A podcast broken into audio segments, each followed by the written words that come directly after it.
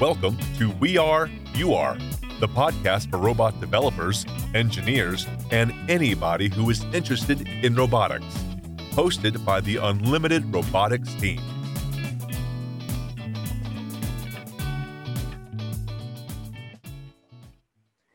So, hi everybody. Uh, very good to see you again.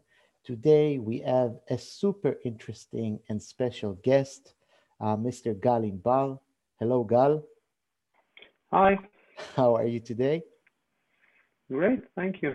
Okay, so just for you guys to understand who is this special character, uh, we've been doing some research on Gal and a couple of words about him. He's an entrepreneur and a business expert. He's currently leading the 412 on 972 Pittsburgh Israel Innovation, which is a company focused on building business bridges between Pittsburgh and Israel. Uh, on 2015, Gal co-founded iCobots, which is the first Israel cobot distribution and deployment company. And since then, Gal has been working with many international robotic companies on business development and deployment of their products. Did I describe it correctly, Gal? Yes. Great. Um, so Gal, again, thank you very much for visiting us, for, for, for letting us hosting you on this podcast for We Are, You Are as part of the Unlimited Robotics uh, uh, for community. And let's start with the first question. So what do you see as the trends in the robotic industries nowadays, and specifically in the cobotic areas? I think that the uh, industry is starting to go through a transition uh, uh, from very hardware focused uh, uh, uh, businesses, which was led by the hardware uh, uh, robotics companies, into a more software-oriented um, development focus. Because, by the way, you can think you can think quite similarly about the car business. Uh, for ages, the car industry was focused on building a better motor and a better, uh, I don't know, steering wheel and so on. And suddenly, once you uh, connected software to it, there is so much software to be to be written and so many degrees of freedom in term in terms of of uh, ingenuity to, to to build into the code uh, uh, that uh, uh, suddenly the, the challenges shift into software.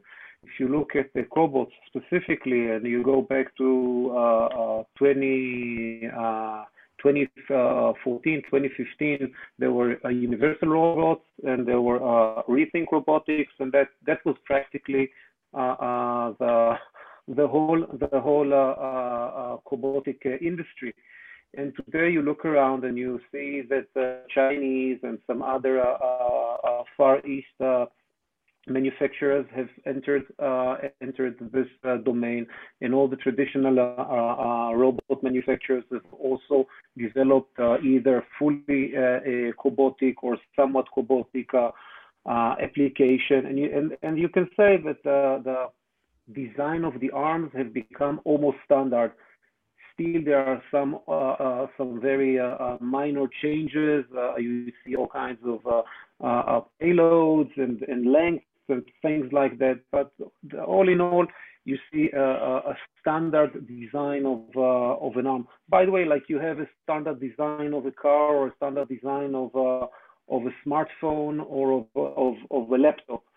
Uh, I think that uh, uh, uh the challenges on the hardware side are mostly even even the AMRs, the, the indoor indoor mobile robots Uh, are uh, are are getting together into several standards, uh, uh like the ones who just uh, go with a very light payload and a medium payload and a very heavy payload. You can see you can see the, the, the various hardware conglomerate into into several general designs.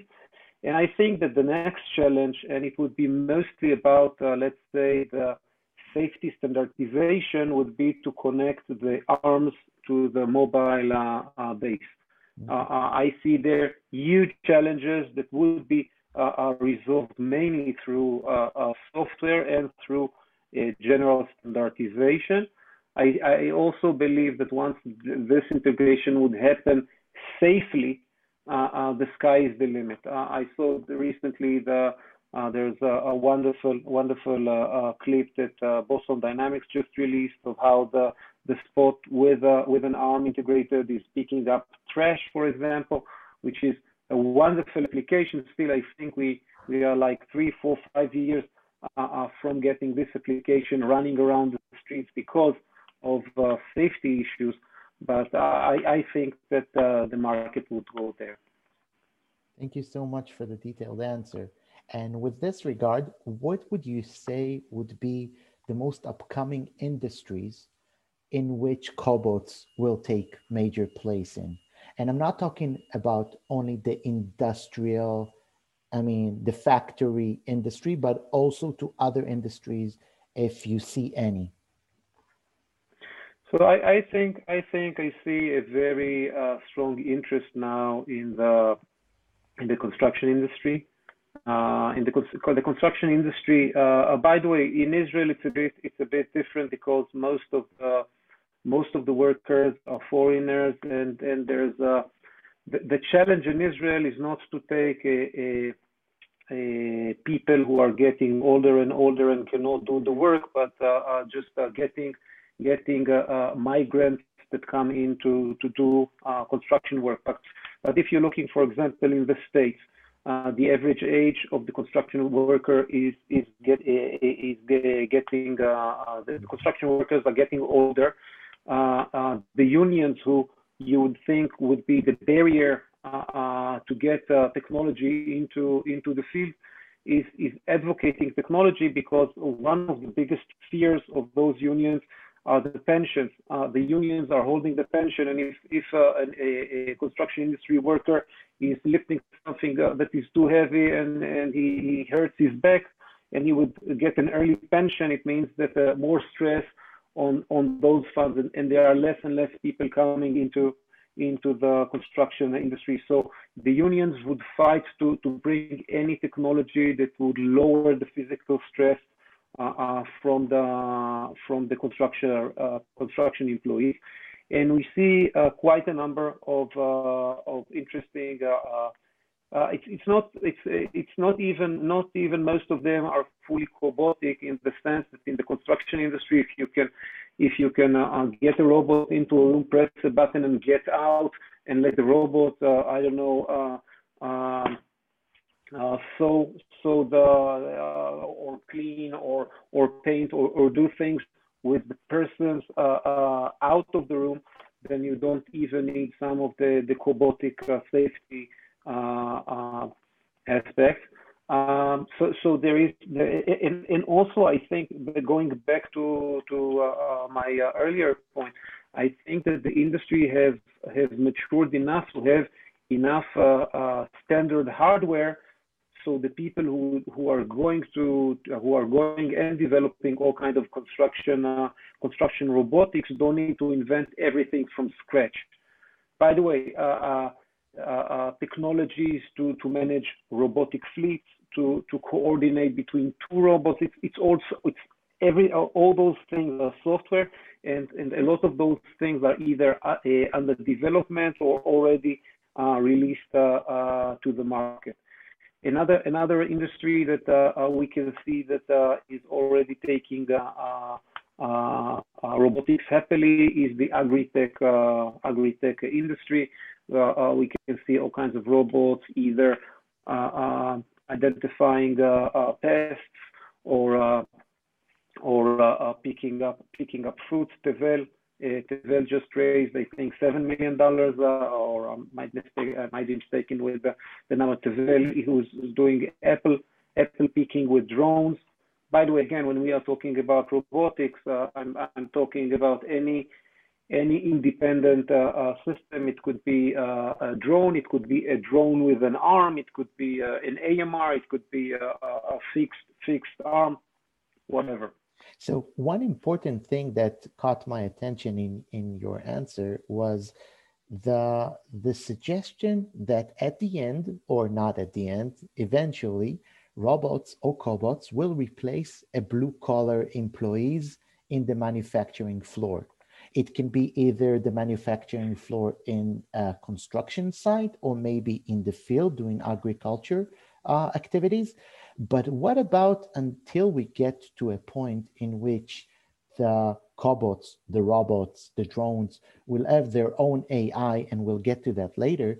What about combining the blue collar employees with a literacy or, or, or some kind of acceptance that automatic, autonomous uh, processes in robots will help them to achieve better results?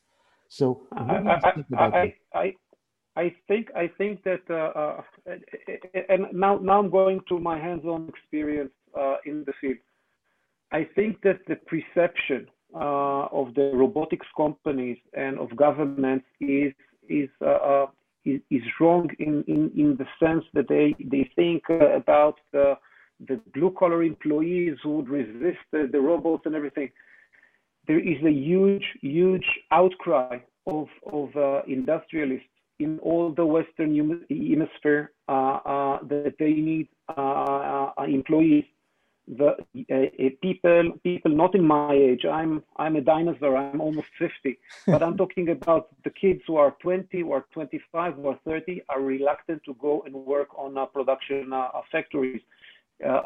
kids who, who who grew up with a smartphone in their hand uh, uh, the very thought of, of waking up and getting in six in the morning to do a physical job they would rather sit at home and get uh, unemployment uh, unemployment uh, compensation yes. money and not and not and not attend not attend the, the, the, factories. And there are many programs who are trying to bring in bring in young employees into into plants and they fail miserably.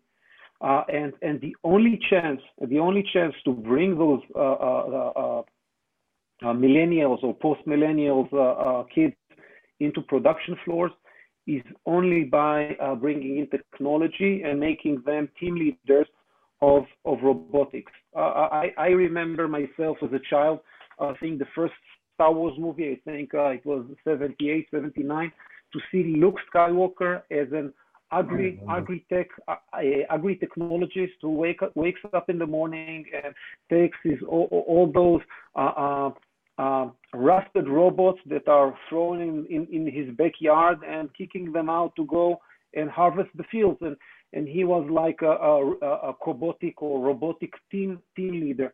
And I think this is, this is the role that uh, uh, uh the young people are, are uh, uh, can can take upon themselves in production floor.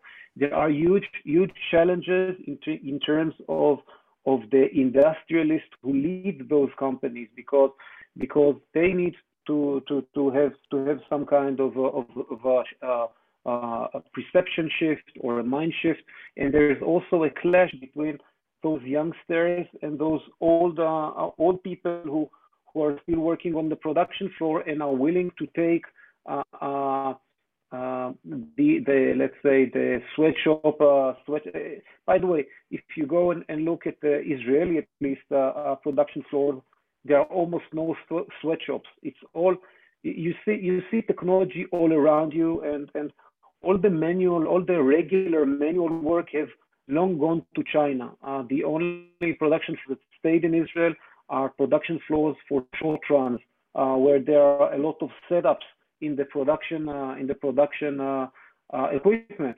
And again, if you have people who know how to set up the production equipment, so you need to, to teach them how to become, let's say, more computer uh, literate in the sense of setting up robots and not setting up mechanical equipment.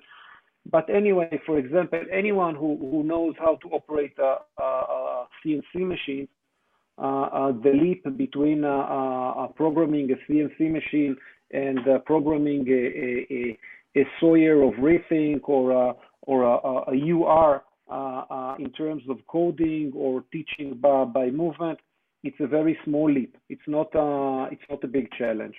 So that brings me to the my next question, which is the incorporation of AI, artificial intelligence, with the production floor and the level of competency the operator or the developer should have, or at least should take under consideration while developing or planning the process.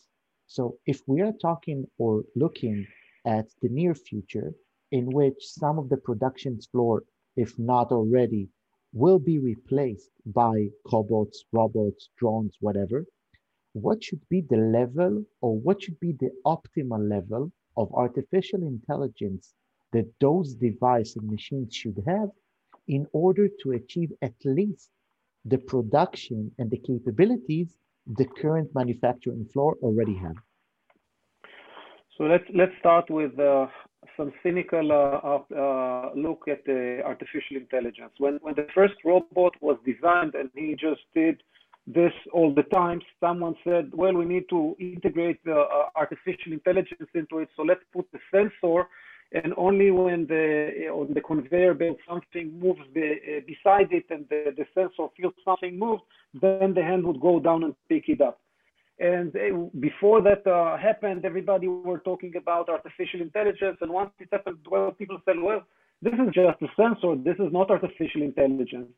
I, I don't know if you recall, but uh, in the late 90s, everybody were saying uh, we are on the verge of a breakthrough yes. because once once once uh, uh, artificial intelligence will allow uh, computers to read all the pages, all the all the written, uh, all the printed things, and turn uh, those pictures into text.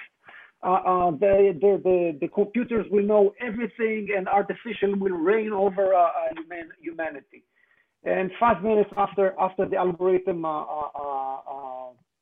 was cracked, and well, this is just OCR, so the, we have a bigger bigger data lakes of, of information. But so so, so uh, uh, when you're talking about artificial intelligence, it seems like uh, uh there's like a barrier, like a door, and when we will open it, everything will open up.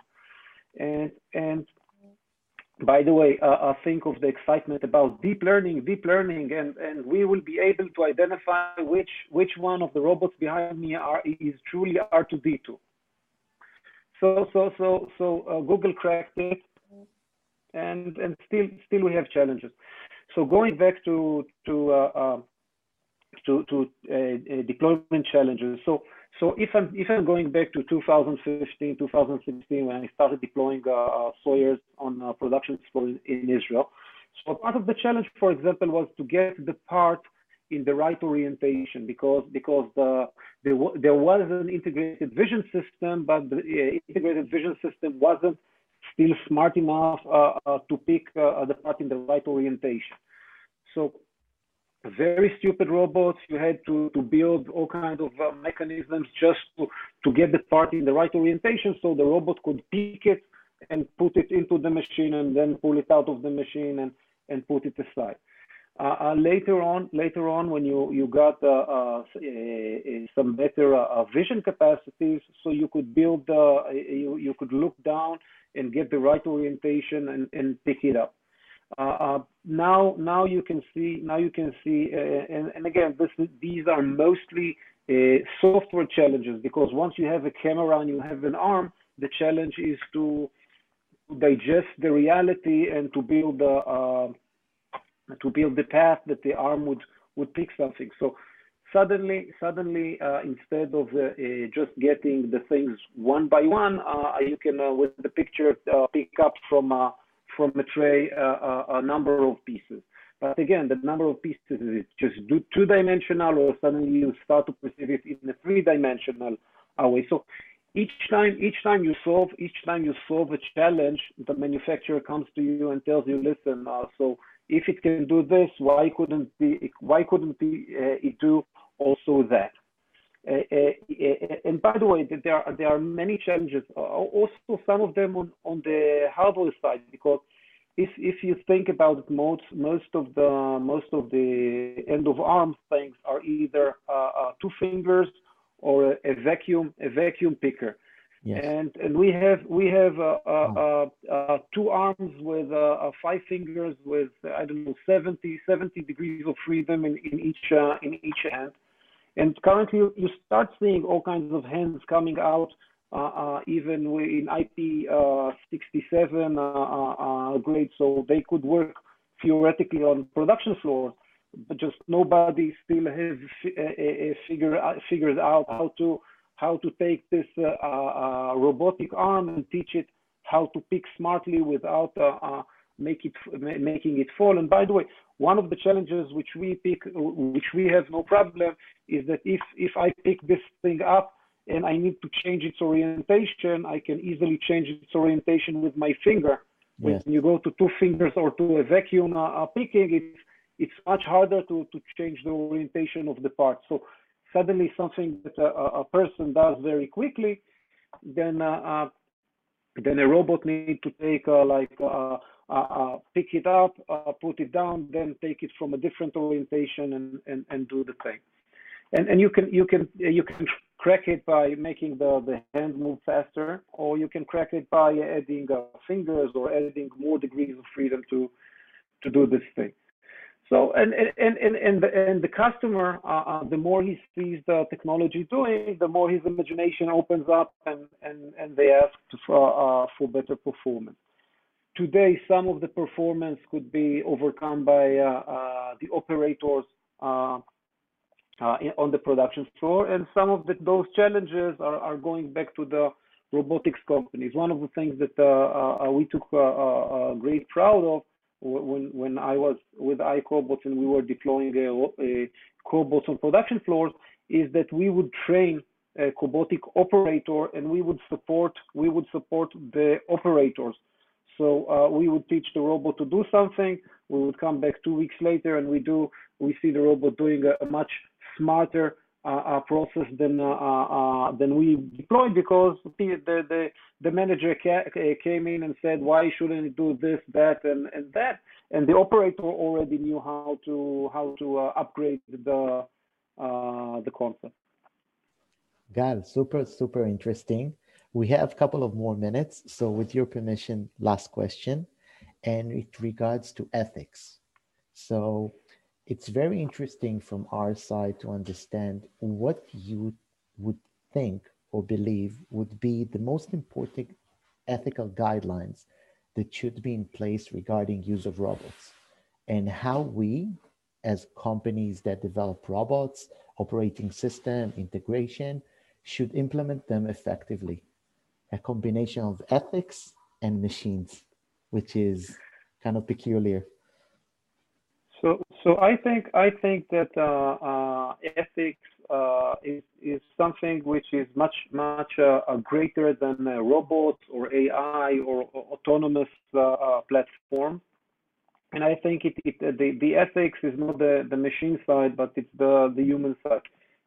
One of the things that I, I strongly believe, for example, is that if you don't have a lot of automation or if you're bringing the first robot into your production floor, don't bring it in and then start uh, uh, communicating it to the to your employees because once the robot will roll into the production floor, every, everyone's uh, WhatsApp uh, uh, uh, networks would start. the robots are coming and, and, and you create un unnecessary stress. you should communicate bringing in automation into into uh, production flow.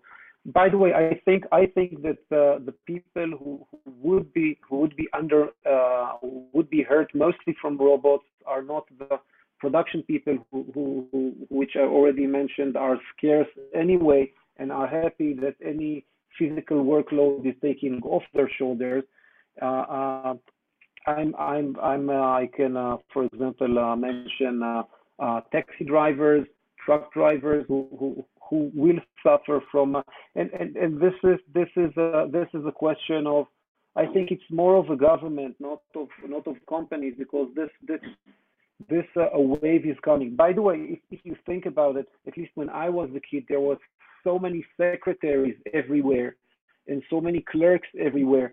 And today, the, the smartphone and the, the, the Microsoft Outlook, that there, there was there were people who their sole job was to go and uh, photocopy things and, and deliver mail, and suddenly they they are gone. And and and they never rioted against the, the robots because those were virtual robots, and nobody called them robots. They, they called them software. But but the thing was that uh, uh, those those uh, innovation didn't came up uh, uh, within a day, but it was uh, it was a process. So the question is, how quick will the robot uh, uh, get into into into those production floors? I think I think that in the case of production, it's it's a slow process. I think that in the case of of logistic logistic delivery, I think there would be a tipping point and, and there there might be friction around it and, and it would be the role of government and not of uh, employers to, to solve these uh, uh, challenges. Uh, there's a whole a whole different uh, uh, question when when you you're talking about robotics and autonomous autonomous platforms and AI when it comes to military applications, and and in that in that sense, I'm I'm on one hand, I, I I'm very much against uh, selling it to authoritarian uh, governments, but on the other hand, I think that uh, that uh, these the, uh, these AI and uh, and robotic platforms could save a lot of lives on both both sides because because once you have a, a, a smarter platform you can focus on enemy and not on not on uh, uh, people who are uh, are, are, are not not involved in the in the in the warfare. Currently, currently, at least in some scenarios, the population is being held as a, as a shield uh, by a, a, more terrorist or more, uh, uh, let's say, people who disregard the, the Geneva Convention and, and so on. And, and in that sense, technology could help the, uh, the other side be do a much more selective uh, uh work. Again, I'm pro peace, and I think that uh, uh, peace is the answer, not war. But but if if if if if if I need, if for example, I'm thinking about about things like artillery, that uh, currently the, the, the, the, former practice of artillery was a statistical statistical shooting and there were always collateral damage. And now with AI and robotics, you can do uh, much more precise and, and get one army to fight the other army and let the civilians be outside of the scope of the fighting. I, I, I think I think uh, uh, it is ethical to pick the the more precise uh, uh platforms and not the uh, uh, less precise platforms. Gal, thank you so much for for having us with you for for bringing your mind and and vision and the way you look at life into our platform and to the podcast. Uh, whoever listens i highly recommend following gal on facebook twitter and wherever you can find him. We will when we'll publish this podcast we'll put uh, in in the links uh, where you can find Gal and how you can follow is super interesting ideas. Um, I personally thank you for for participating in this podcast, and thank you so much for for visiting us. I appreciate your time, and you can visit Unlimited Robotics anytime you want. We'll be super proud to have you as a companion, as a colleague, and and and as an advisor. Thank you so much for your time, Gal.